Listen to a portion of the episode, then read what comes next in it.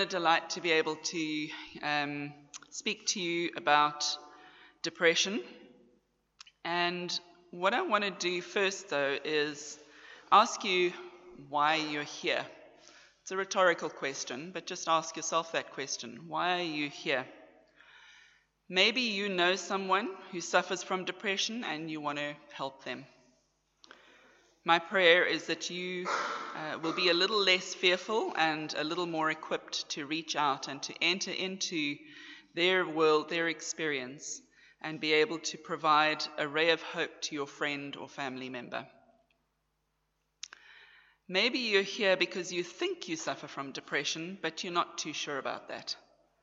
My prayer for you is that you would have a little more clarity, not only on what depression is and is not, but also what lies beneath the surface of this thing that we call depression. And then perhaps you're one of those who has battled depression yourself for years and years, and this is your last-ditch attempt to get some help or to see, where help can be found.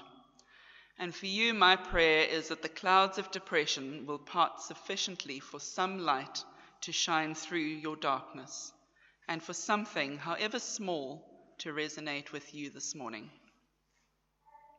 Or you're someone who's been dragged here kicking and screaming because somebody else wants to help you with your depression. And I pray that you will not leave here untouched by the love of God in Christ Jesus, and that you will know the power of God's Spirit and His Word to give you courage and hope to wage war against this thing we call depression.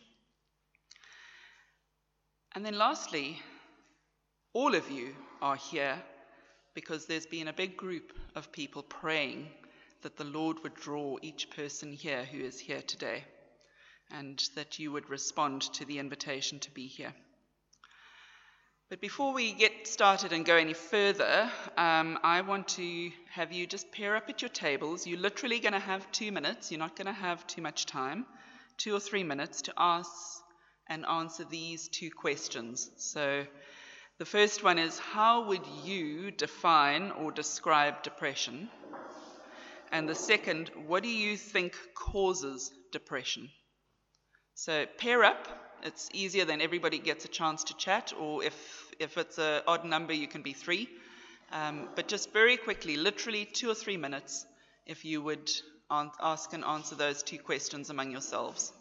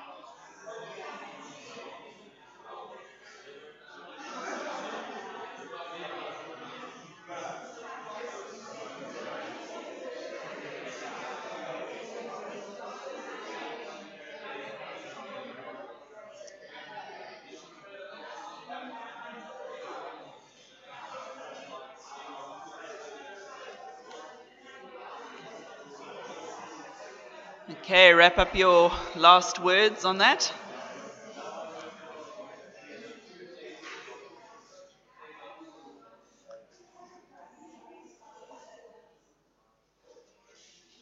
All right, hold on to what you discussed. We don't have enough time for me to hear back from each of the tables, although I would dearly love to do that. But just hold on to your discussions and just let's see what you think when the talk is finished. Does any of that shift? So I want to start off by introducing you to two very dear friends of mine. The first one was born with a lifelong, life-threatening illness. At the age of 8, he asked his mother, "What's going to happen to me when I die?"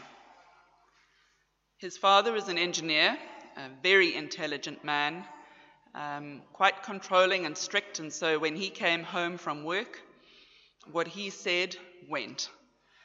And my friend never really felt that he could measure up to his father's expectations of what a son should be. He missed a lot of school due to his illness. He had to catch up time and time again with work. He was bullied and ostracized and had very few, if any, friends.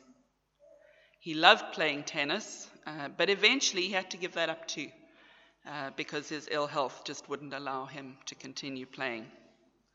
Every day was a battle to breathe and live. He swallowed a handful of tablets with every meal to help him digest his food, and he lived with permanent lung infections his entire life. Imagine that, having pneumonia your entire life effectively. Pain was a constant friend, and isolation from people a regular and necessary occurrence. He eventually managed to go to university and study at the University of Port Elizabeth. He wanted to become a marine biologist. But those dreams were shattered when he was flown back to Cape Town on an emergency flight and told that he couldn't return to continue his studies. By the time he was 30 years old, he had faced imminent and potential death more than 5 times.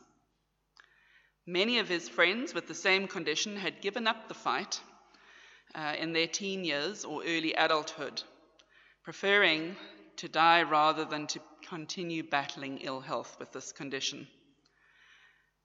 They knew that they would simply never get healthy. They just stopped caring and stopped taking the medication that was sustaining their lives. As my friend got older, new and additional health conditions manifested, and when he was 43 years old, he was seriously ill and death was knocking at his door again. He was in hospital the one day when he phoned me and he said, "Jane, please come now, because I feel like I'm losing touch with reality, like I'm losing my mind. I need you to come to know what is real and what is not."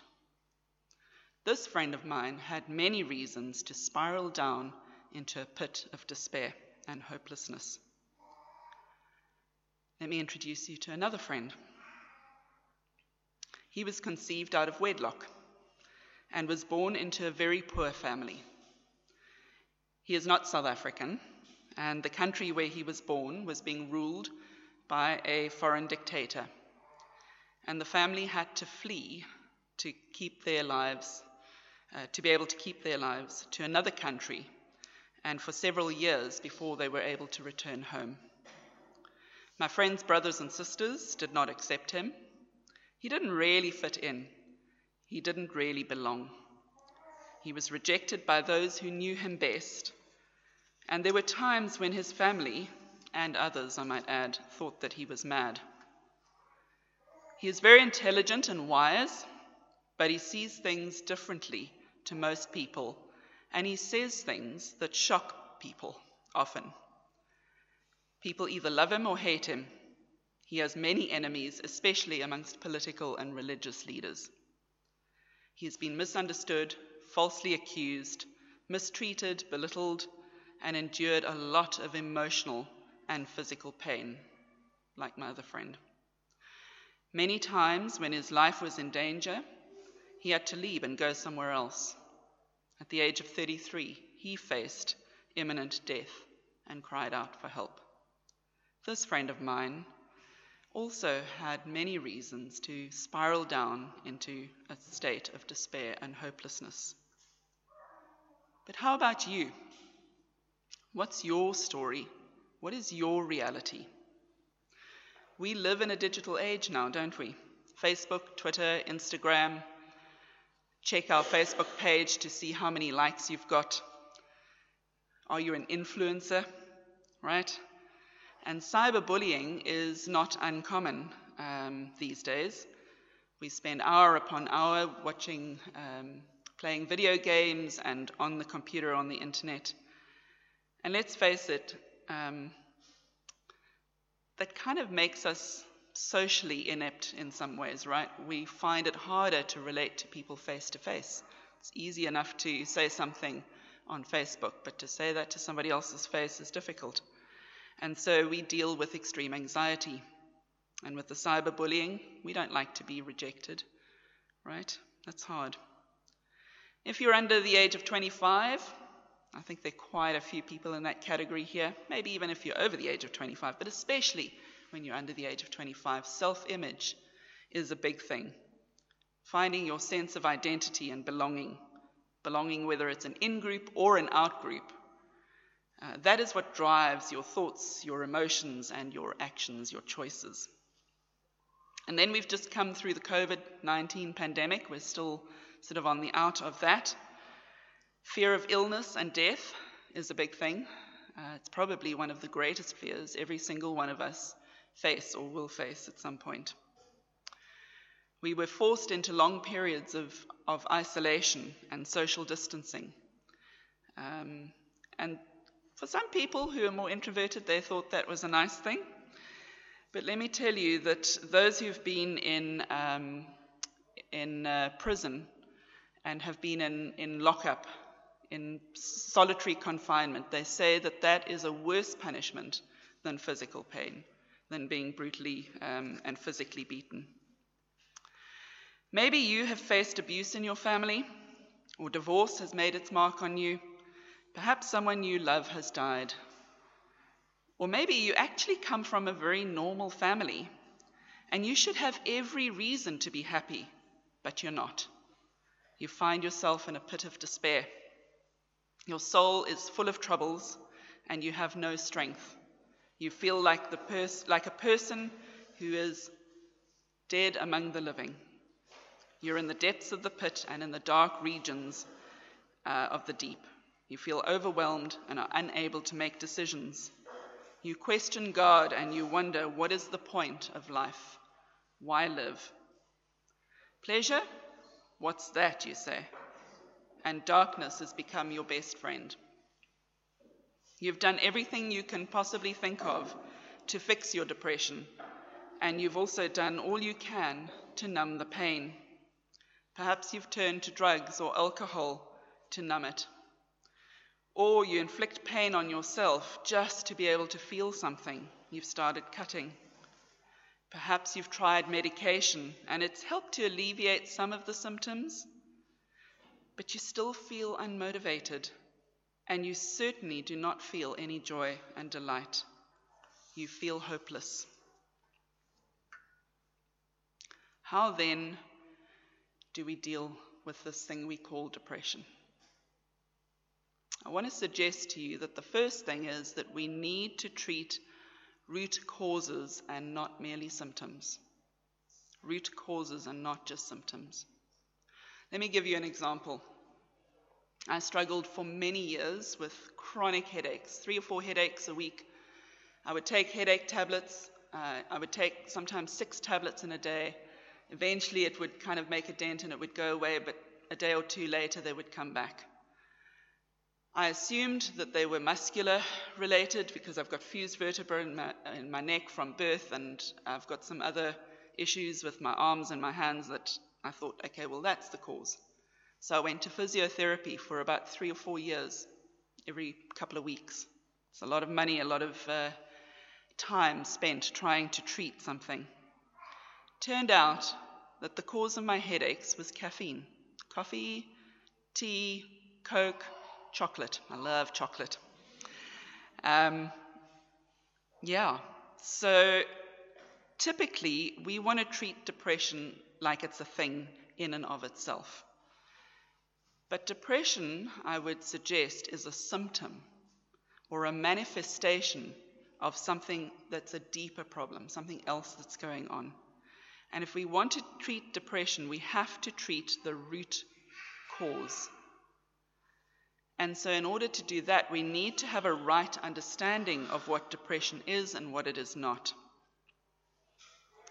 But to be able to take you there, I just want to unpack a little bit how we function and who we are as people. So two people can be exposed to the same trauma or the same kind of circumstances. Two people in one family, for instance, can have the same kind of upbringing, same difficulties, but one suffers with depression and the other one not. Why? I want to suggest that we are responders, interpreters, believers, and worshippers. What do I mean by that? We are always responding to the world around us. We are always interpreting and making meaning and seeking to understand things. You're doing that right now. You're processing everything that I'm saying, and you're filtering it through everything that you've been through and the way that you think. We ask why questions. Anyone got a 2-year-old or a 3-year-old, you'll know all about that. We want to understand the purpose and the reason why we've been placed on this planet we call Earth. And we especially ask why questions when life is hard, and those questions inevitably lead us to ask questions about God. When we are suffering, and depression is a form of suffering, when we are suffering, we begin to doubt God's presence, his promises, and his power. We doubt his word and his goodness and his willingness and ability to intervene and to help us. From there, we spiral down into despair and distance ourselves from God and others. And if we're Christians, it's not that we don't believe in God, but that we don't believe that he cares enough or that he has anything to do or say about our depression. As interpreters, we are also believers. We either believe the words we're told or we disbelieve them, whether it's the words of God or the words of another. And as worshippers, we're either loving or hating something. We think we can fall in between with indifference, but if you're not loving, if you're indifferent, you're actually not really loving, are you? And so we fall, even when we fall in between, we are always worshippers. We're loving or hating. In order to understand depression, we also need to understand the way that we've been made. As people, we are physical, right? All of us can pinch our skin, we're very physical. We have flesh and bone. And as you heard with my first friend, we can be born with a condition where parts of our physicality are broken. But we've been created by God as well, and we are spiritual. We have a soul or a spirit. We're not merely matter. We are physically embodied souls, if you like. And I say that as one unity, not as two separate things. We're physically embodied souls. We are created beings, and we've been made in the likeness and image of the God who made us. And that means that any understanding of the causes of depression has to be more than merely physiological, right? We need the physiological, but it's not merely physiological. Any understanding we have has to include the revealed knowledge of the one who created us, who knows us better than we do, how we function, and what his purposes are for us. He knows those. And then we also need to get a bit of an understanding on this thing we call emotions as well. Guilt, fear, shame, sorrow, fantasy. These are struggles of the human heart. Depression is often experienced as a lack of feeling and motivation. This could stem, at least in part, from the suppression of emotions. Our emotions have been given to us by God to tell us how we're doing, how we're functioning. They function like a barometer. In fact, our emotions reveal our hearts. They help us to connect to others when we share our deepest thoughts and feelings with someone that we trust, but they can also disconnect us from people when we respond in relationally destructive ways too. The Bible in Matthew 15 says, "Out of the heart comes evil thoughts, murder, adultery." And emotions are meant to motivate us and to move us. They give us energy to do things. And if we ignore them long enough, they'll switch off. We'll become numb.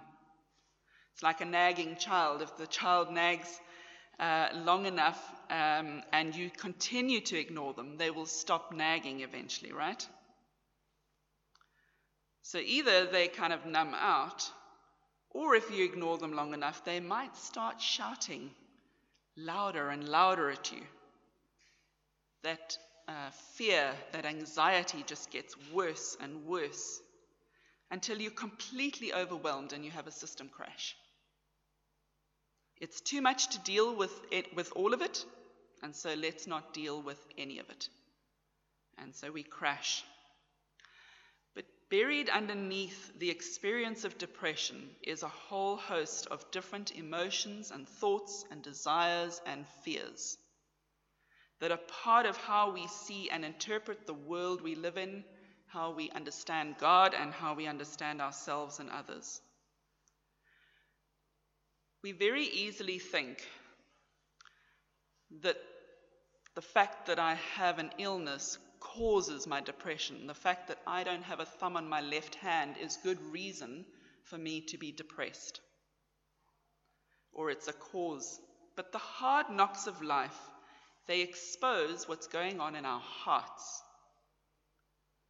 That's going on in our hearts already. They expose where and in whom we put our trust, our hopes, our dreams, our desires, our worship. The hard knocks of life are not determinative.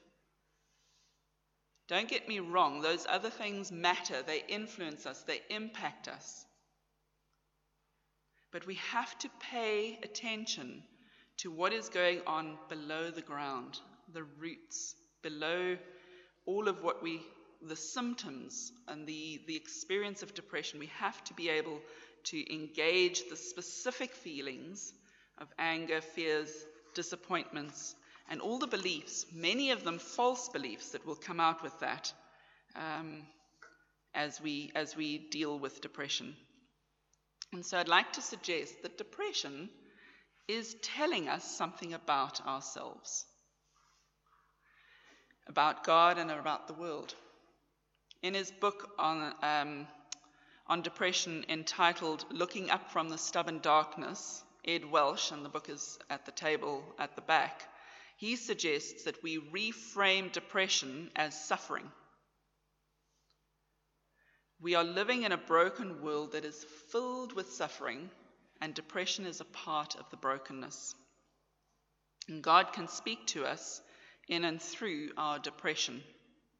In fact, C.S. Lewis, many of you will know him in terms of the book The Chronicles of Narnia, if you've seen the movie. He said, God whispers to us in our pleasures. He speaks to us in our conscience, but he shouts to us in our pains. It is his megaphone to rouse a deaf world. So we need to listen to what it is that's going on underneath the surface and hear what our depression is saying about the way that we view the world. One other thing I want to say is that we can get depressed about being depressed. Have you thought about that? I have a family member who's struggled with depression for 30 years. and it's not lifted. One of my struggles is anxiety. When I'm very anxious, I don't sleep. I can't fall asleep, or I wake up and I can't fall asleep again. And when I'm lying there at night, I can get anxious because I'm not sleeping. So I get anxious about being anxious, because how am I going to function the next day, right? And the more anxious I get while I'm awake, the worse it gets. And it's just a spiral. It's a cycle that's difficult to break. And the same with depression. And if you've had depression for many years, you can wear depression like a garment. It can become part of your identity. And sometimes it's helpful to have diagnoses, because if you've got a diagnosis, there's probably a cure. But sometimes a diagnosis becomes part of your identity. And that's when it's not helpful. Hope is risky. It requires trust and faith. If anxiety is a big part of your depression, it may be better in your mind to be depressed than to risk hope, perhaps.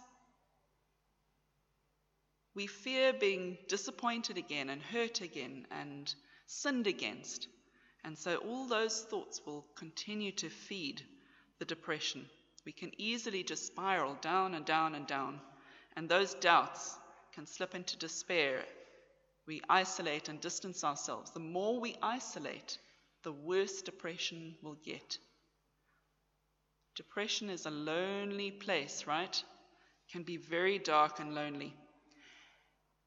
And it is also very self-focused, very self-oriented. Even if the initial part of depression isn't because of your selfish desires or your self-focus, your self-orientation, it will become like that. If I took a hammer and hit Simon's toe, do you think he would be thinking about his head or his arm? All his attention is going to be on that toe, right? And that's what happens with depression. It just narrows our world right down to our suffering and to our struggle. And in Ed Welsh's book, he talks about, in the title, Looking Up from the Stubborn Darkness. Looking up. We have to look up and outwards for hope. We cannot get ourselves out of the pit if the pit is very deep, right? We're going to need help. And so in order to have a right understanding of depression, we also have to be willing to engage the God who created us. Whether we acknowledge it or not, and there may be some among you who do not, God exists. I have a family member, and she treats me as if I don't exist. She hasn't spoken to me in many years. Does her denial of my existence change the fact of my existence? No. Are we in a relationship? Yes. Might not be a very functional relationship, but it is nevertheless a relationship. She certainly doesn't love me. It's probably more accurate to say that she actually hates me, but that doesn't change the fact that we are family. So too with God. Because he created us, we are either in a relationship of love and worship, or one of, at minimum, indifference, which you think is kind of, well, I don't hate him, but it's still not love, but possibly you hate him and want nothing to do with him. We are either his friend or his enemy. We either have faith or we don't. Everything we do is an expression of our relationship with him. It's a response to him and to the world around us and the circumstances in which he has placed us. And so we can know him. We can know him through what is called general revelation. So the world of science and medicine investigates what is, what we can see. But we can also know him, and should know him, through special revelation. He has revealed himself in his written word and in the word made flesh in his Son, Jesus Christ, and he has given his Spirit. As created beings, we are dependent not only on God's general revelation, but also upon his special revelation for understanding ourselves and the struggles that we deal with, including depression. We've been created by a relational God for relationship with him and with one another.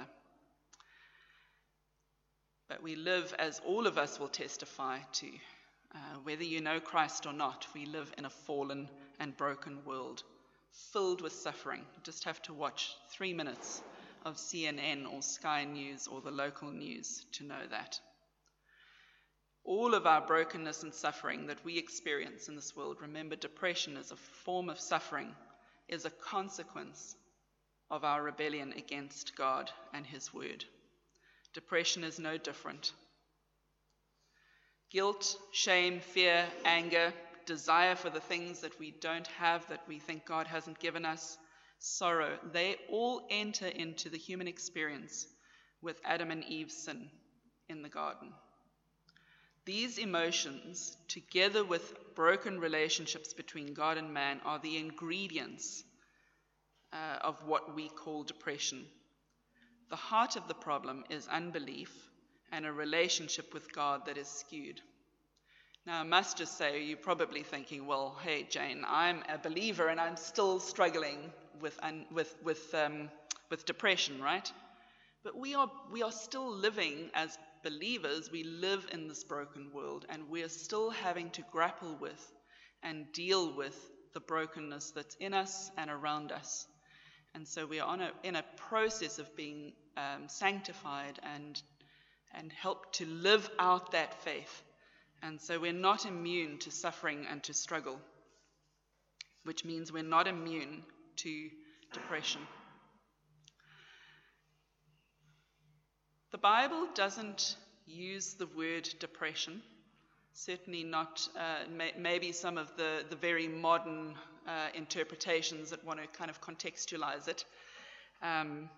So it doesn't use that language, but it certainly gives expression to the experience of depression. It diagnoses the root cause of the problem, unbelief. It provides a remedy, faith in Christ, a remedy that is different from the remedies that an unbelieving world would prescribe, and a remedy that ultimately is truly and pervasively restorative and curative. That said, God does not promise full restoration right now, as I said earlier, but he does promise his presence in the midst of suffering. In Isaiah 43, God says, "When you pass through the waters, I will be with you." Psalm 23, we know that the psalmist says, "Though I walk through the valley of the shadow of death, your rod and your staff, they comfort me." The presence of God is what gets us through. And as we trust him and engage him with our struggles, we confess and repent and seek his purposes and his will, more and more light will shine into the darkness. The Psalms point us to God himself, to our only lasting and true hope. It's the beautiful thing about the Psalms. When I am feeling down and despairing, I can, and there's often good reason to, kind of to be sad, and we do need to not avoid that, but to allow the sadness. But when I'm only sad and sad on my own, I can get into a place of self-pity quite quickly, and it gets more and more dark. The beautiful thing about the Psalms is that the psalmist cries out to God, my God, why have you forsaken me?" That is a statement of faith, and it doesn't deny the reality of the suffering. God is not afraid of your suffering and your complaints, your struggle. He wants to hear from you. We have permission, and we see that in the Psalms, to be able to complain, to lament They're called Psalms of Lament. It's not a word we know in modern day. But lament is like there's permission to grieve. There's permission to be sad. There's permission to be angry when bad things happen to people. If a woman gets raped, if you don't get angry, something is wrong, right? We have permission to bring those feelings to the Lord. But at the same time as knowing that you're sitting in darkness, when you go with the Psalms and the way that the Psalms work and the psalmist speaks, there are confessions of faith. Lord, this is not what I want. This is not the way it should be. This is awful, but I don't see it, but I know you are my rock and you are my refuge. I know that you are my salvation and you are my only hope. You are my eternal hope. And so that is what is so special and beautiful about going to the Psalms when you're depressed. Like they'll resonate with you, but they will also remind you of truth, because in moments of despair, life is very negative. And we believe all sorts of lies from Satan, lies about all sorts of things. I'm going to take you back to my two friends. The first friend that I told you about was my husband, Stephen. He was born with cystic fibrosis, and we were married for 10.5 years before he died in September 2012. When at the age of 8, he asked his mother what happens to him when he dies. She wasn't really able to answer him to his satisfaction, and so she sent him off to a Christian youth camp. There he met my other friend, the one who was born out of wedlock into a poor family in a foreign, in a country under foreign rule. He met Jesus. There at that camp, Stephen heard the gospel for the first time, the good news that Jesus Christ, the Son of God, died for his sins, was raised from the dead, never to die again, and promised to raise Stephen from the dead too. The promise of resurrection life was such good news to Stephen, who knew that this side of being with the Lord, that he would face suffering his entire life. The promise of having his body fully restored, having a body that is not broken, being illness and pain-free, and living in the presence of God. Stephen learned through much ongoing, relentless suffering to lean on the presence, the promises, and the power of God.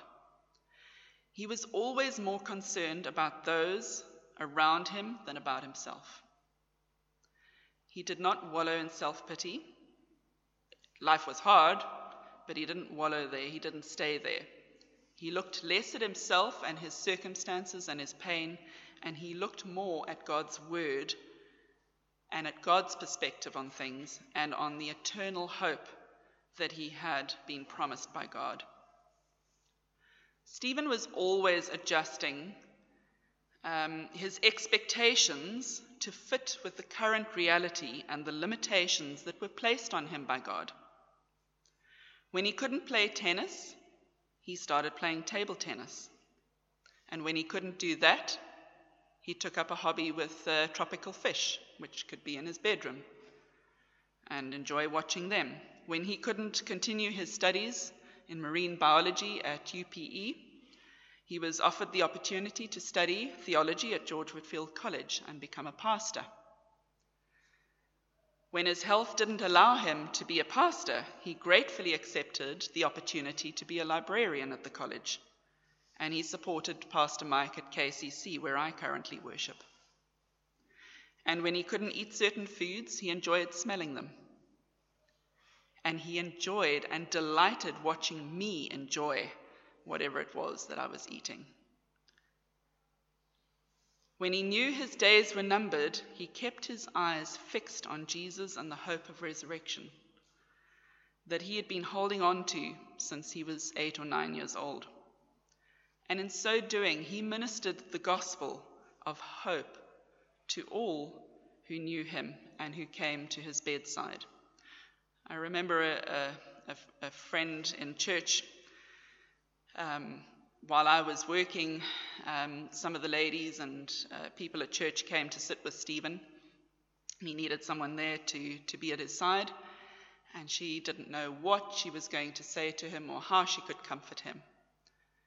And when she got home that evening, her husband said, "How's Stephen?" And she said, "Actually, I don't know, because actually he ministered to me." And so his focus was not on himself and his suffering. Stephen's, he's not special. He's not any different from you and from me. He could have given up the fight like many of his friends did and spiraled down into darkness and depression. But here's the secret. He kept doing battle with his mind, his emotions, and his body. He kept choosing to trust God and his word. He clung to Jesus, even though his circumstances were far from ideal. The remedy for dealing with depression is a deep and intimate relationship with the Lord Jesus Christ.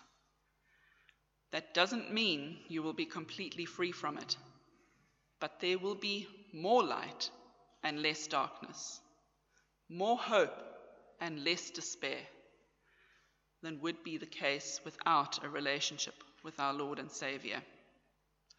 Many godly Christians have suffered from depression most of their lives. But Psalm 139 says of the Lord, "The darkness is not dark to you." How about you? I want to extend an invitation to you. Depression is exhausting. It can make you weary. Will you heed this invitation from Jesus in Matthew chapter 11? "Come to me, all you who are weary and burdened, and I will give you rest. Take my yoke upon you and learn from me, for I am gentle and humble in heart, and you will find rest for your souls. For my yoke is easy and my burden is light." There is a book on the table at the back that CBD have called Gentle and Lowly. It's based on the scripture. It's worth meditating on. Do read that book. It's such an encouragement. But there's also promises that Jesus makes to you. Sure and certain promises. There are promises of resurrection and promises that you are not alone. John chapter 6 verse 40, "For my Father's will is that everyone who looks to the Son and believes in him shall have eternal life, and I will raise them up at the last day." And in Hebrews 13:5, which is also a reference to Deuteronomy chapter 31:6, "And behold, I will be with you always, to the end of the age." God's presence is there, even if it's in the middle of the night and you feel completely alone. You are never alone if you have the Spirit of God in you through faith and trust in Christ. And then hope. This world is not all there is. This suffering is making you more like Christ and preparing you for a future glory. It is not pointless suffering. Romans chapter 8, "I consider that our present sufferings are not worth comparing to the glory that will be revealed in us." And further on in Romans it says, "And we know that in all things God works for the good of those who love him, who have been called according to his purpose." And the good thing, what God is working, is not your suffering. Your suffering is not the good thing. Here's the good thing. "For those God foreknew, he also predestined to be conformed to the image of his Son." That is the good thing. "That he might be the firstborn among many brothers and sisters."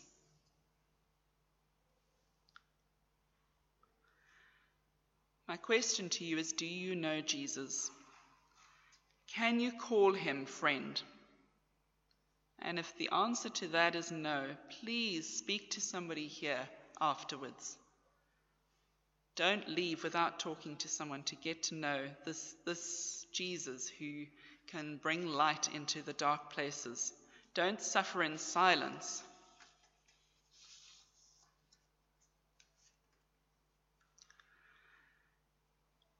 What goes up must come down. It doesn't always seem to gel that what goes down must come up, right? If depression is the down, well, let me give you something of a way to come up. God is growing us in character. He is working in us courage, endurance, perseverance, Christ-likeness. I invite you to replace the doubt with faith. Instead of hopelessness, move towards hope and the hope of the gospel. Do not isolate yourself. Do not believe the lie that you are alone or that you have to be alone or that other people don't care. Replace the distance with love. Draw near to the God who is love. Receive his gift of love. Love him and love others.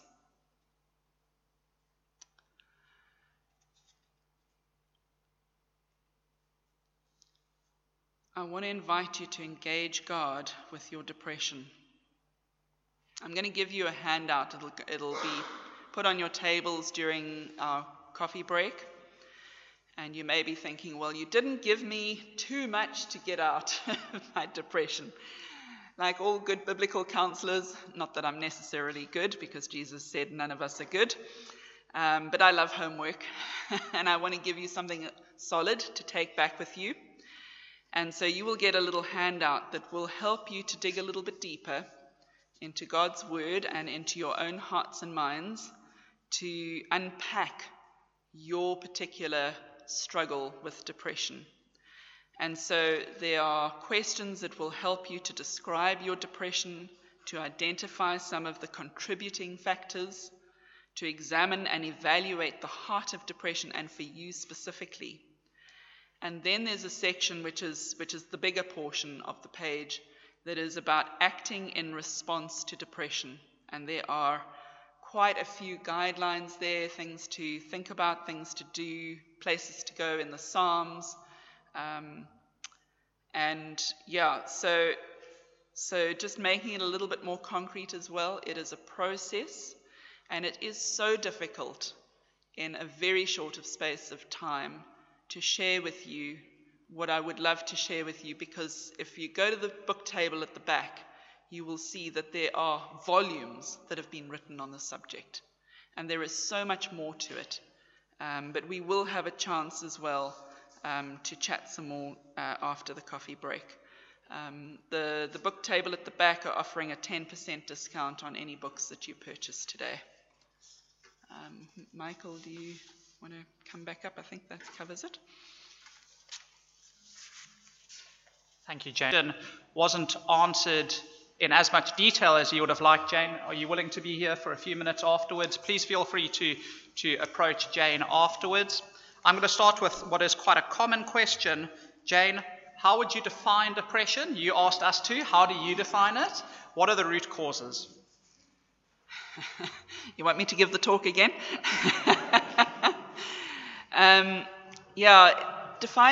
So depression is much more than sorrow. It's not just sorrow. And there is a scale.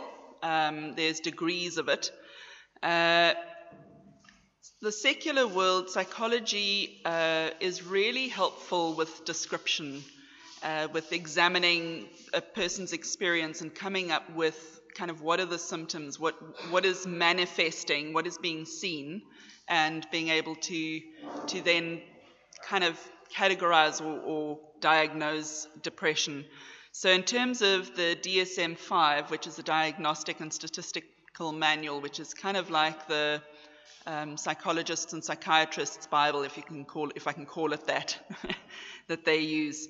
There are quite a few criteria. There are five criteria that need to be present during a 2-week period, the same 2-week period, and they must have more than 5 of these symptoms, at least one of which is, the first is a depressive mood all the time, and the other is minimal interest or pleasure in activities most of the time. So at least one of those 2 have to be present. And then there's some others that they list here, of which need at least 5 of them. And so a decrease in bodily activity, slowing down of thinking, significant fluctuation in weight, either weight loss or gain, almost every day experiencing fatigue or lack of energy, constantly feeling guilty or worthless, a lack of focus in your thoughts, and a lack of concentration and or suicidal thoughts. So there's a lot of those have to be present for to be diagnosed as clinical depression. And those symptoms must cause a person what they say clinical harm or distress in social, vocational and other areas of life. In other words, it impacts the whole of your life and your ability to function. And also that they can't be caused by the misuse of drugs or another medical issue. And so it is important to consider that there may be things like thyroid. So I'm not a doctor. Let me just put that disclaimer here. I know nothing about medicine. I think there's at least one person here who is medically trained, and probably more than one. So I'm not a doctor. But I do know that there are some conditions that will affect your physiology and will present with symptoms of depression. I think thyroidism is one of them, hypothyroidism is one of them. So it is important, if you have been struggling for a long time, to get a physical check, because like I said, we're physically made as well, and so it is possible that there's an aspect that is physiologically oriented that's causing it. So that is how clinical depression would be described. But I would say that all of us can relate to the darkness of depression in some measure. So when Stephen died, the first year of after his death, like I was just constantly sad. And even when I was laughing, there was this undercurrent. It's like there's this deep undercurrent of sadness. And given that he died, that would be normal. And that kind of, the light only started to shine a bit in the 2nd year. And the 3rd year, things were a lot better. And then you kind of tumble down again a bit as different triggers happen that kind of stir up your grief again. So it's more than sorrow in terms of defining it, but it's... But we can all relate to it in some measure at some point in our lives. But I can honestly say that I have not experienced depression in the way that one of my family members has, who suffered for 30 years. I've seen it from the outside, but I have not experienced that. Red corpse. Did you speak to a red corpse? Yeah. So root cause. So what I'm suggesting in my talk is that at the deepest level, we're living in a broken, fallen world. And that brokenness has to do with our relationship with God. So at its deepest level, it's a consequence of living in a fallen and broken world. But that doesn't mean that, I don't want to be simplistic, that may not be the only thing at play, right? Because you've got to get into the details of life. So all those things that happen to you impact you. They are a big part of your depression, could be a big part of your depression, but they're not necessarily, or they're not necessarily causal, because we are complex. We're extremely complex. God has made us, our bodies are phenomenal. And, we're kind of physiological, spiritual, emotional. We have, like I said earlier, we're interpreting things. And so if my view on the world and on myself is completely off and out of sync, then it's a problem. Let me give the example of anxiety, for instance, because that's one thing that I can relate to more than depression. So many of you'd probably say, gosh, Jane, you're crazy if you say this now. But I used to be petrified of people, absolutely petrified of people. If you told me 30 years ago that I would be speaking here today, I would have said you're out of your mind. Even with people that I considered friends, when I organized a party for myself, a birthday party, invited some of my friends to go and sit up on Signal Hill, I wanted to run away. I wanted that engagement, but I wanted to run away. And the way in which I have been able to deal with and reduce and conquer my anxiety, but still comes up from time to time, but the way in which I've had to deal with that is to realize that when I'm anxious, my attention is on me. It's not on someone else, and it's definitely not on God.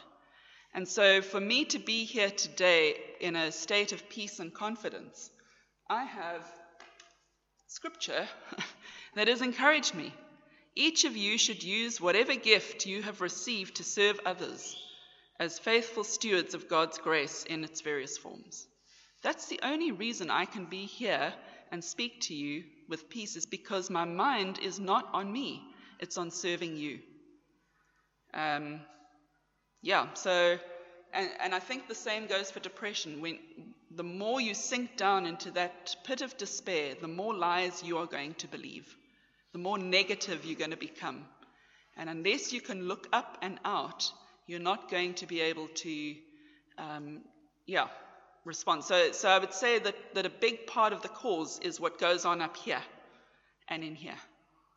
A very big part, not the only. And you also don't want to kind of just hone in on one cause, because so much is a part of it. So much. We live lives full of experiences and suffering and things coming at us all the time, every day. Thanks, Jane. If it's not ourselves that are struggling with depression or any other mental health issue, or it's our family members or our friends, how would you encourage us to serve them, help them in that? It's not an easy question to answer. And I think one of the things as well, being a counselor, is I'm always wanting to know detail. Like giving you an answer here, it should probably be 30 different answers if there are 30 people asking that question in one sense. I think one of the really important things to do is to help the person see that they need outside help, and to be speaking to somebody, whoever that might be. If they're a person who does not know Christ and doesn't want to know Christ, it's better then to at least have them see, some other counselor to get some help.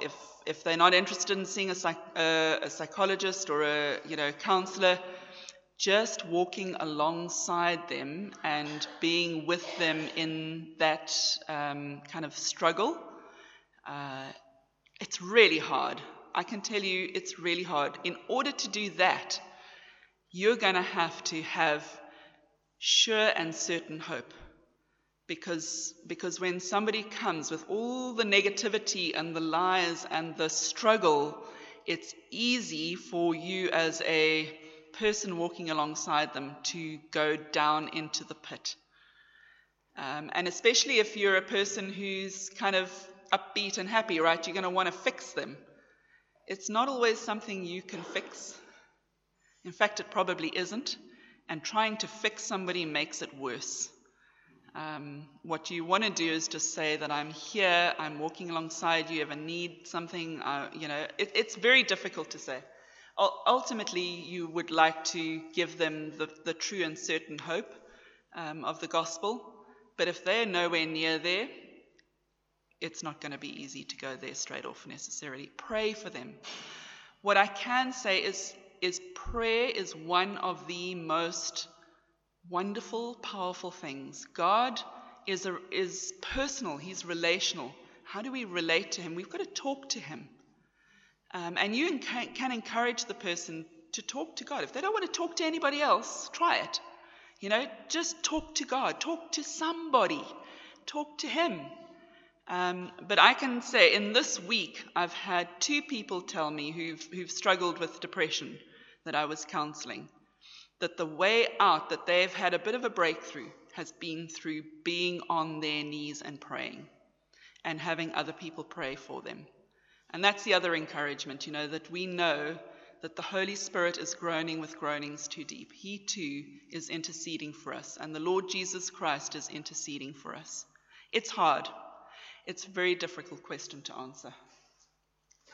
Well, thank you. I'm going to ask you a couple questions now. You're a biblical counselor. Mm-hmm. What are the benefits from that? What would you say is a reason to go for biblical counseling? Mm-hmm. Is biblical counseling at odds or against secular ways of dealing with mental health disorders? And even if you go through biblical counseling, does that mean that you need to give up an antidepressant, or you would still continue with that throughout the rest of your life? What does that mean? So if somebody came to me and they were on antidepressants, I'm not a doctor, I'm not going to tell them to stop their medication. What I would say is that medication is not going to deal with all of this complexity of our interpretations, our hearts, and what's going on, and the, you know, kind of the living in a fallen, broken world, your interpretations. It can't do that. Because I'm not a doctor, I'm not going to tell you to come off them. I am going to say, though, that there are plenty of articles, and there's actually a book at the back there that even just challenges genetics, you know, the genetic theories, and it's by somebody in the medical field. And I've got other articles that sort of say that there is no proof, there's no actual test that they can do to say that you have a chemical imbalance. And if there's a doctor who wants to chat to me afterwards and challenge me on that, please do. If I'm wrong, correct me. It's a theory. And just because the medication reduces some of the symptoms doesn't mean that it's necessarily a chemical imbalance. One of the problems with taking medication, when we numb pain, we then don't do the other stuff we need to do. So I know when I've sprained my ankle, if I take a painkiller, I am not going to take as good care of that ankle and get the physiotherapy that I need to break down the muscles to get it to heal properly. And so medication can numb things out or relieve some symptoms, and you think, okay, I'm fine. If you come off the medication, you're not fine. You're back there, and you think, okay, well, the medication was the cure, and it's not necessarily the case. Now, it could be, to some extent, in some instances, but for the most part, it's probably not. So my recommendation is, if you're on medication, be in counselling of some sort, whether it's in your church, with your pastor, pastoral counselling, or whether it's a secular counsellor, a psychologist, whatever, or a friend. Speak. Silence is your worst enemy. Speak to somebody. Biblical counseling is not at odds per se with other forms of counseling. About 70 to 80% of the healing that comes from counseling, or the growth or the help that comes from counseling, is just by virtue of the fact that you're speaking to somebody who's prepared to listen to you. That is the first 70 to 80% of the healing process. What biblical counseling adds on top of any other form of counseling or any other kind of care is that it brings God into the picture. It's that special revelation.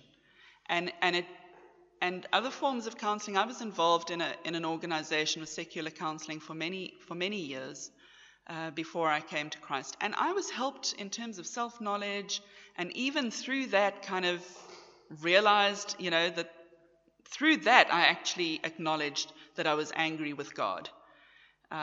So it can help you, but there's a limit to the help that can be given. because the interpretations that do not include God are going to make it about self, self-esteem, self-worth. Find yourself, you know, build up your own identity. It's not going to say that you need to find your identity in Christ and that there is a hope that your worst fear, which for most of us, the deepest and worst fear is the fear of death. I mean, that's what was in the garden, right? God said, "Do not eat from the tree of the knowledge of good and evil, for if in the day that you do, you will surely die." There aren't answers for dealing with that if you don't have God in the picture. And so there is something that biblical counseling can add and provide, a hope that is beyond the hope that is in this world. Techniques and skills. I often have people coming to me saying, you know, what must I do? What technique? You know, give me some techniques. They'll help. They like the medication. They will reduce some symptoms. They will give you some sense of control and like, I'm fixing things and it's getting better. But you're still going to need to go that extra step of the relationship with Christ that is going to offer a hope that nothing else in this world will. As we wrap up, Jane, can we overcome depression? Is there something that we can? Is there something that we can overcome?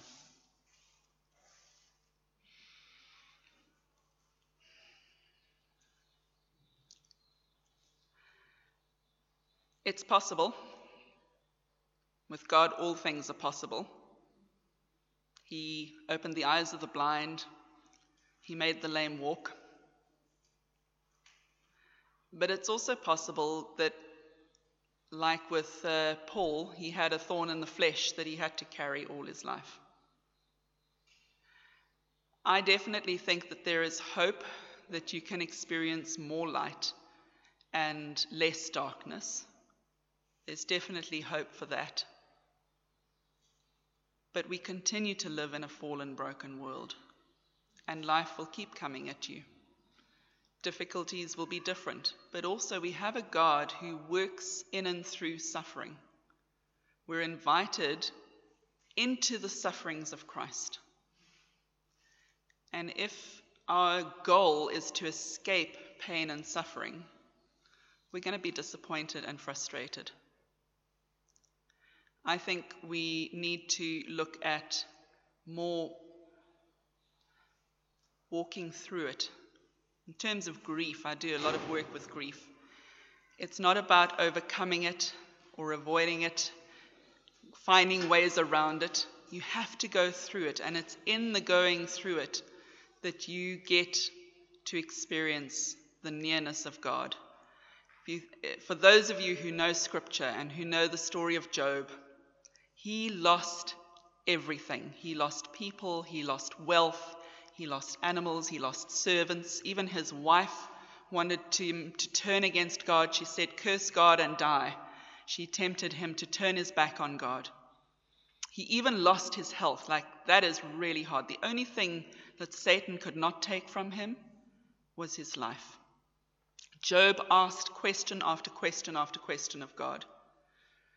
And God came back with questions for Job that humbled him.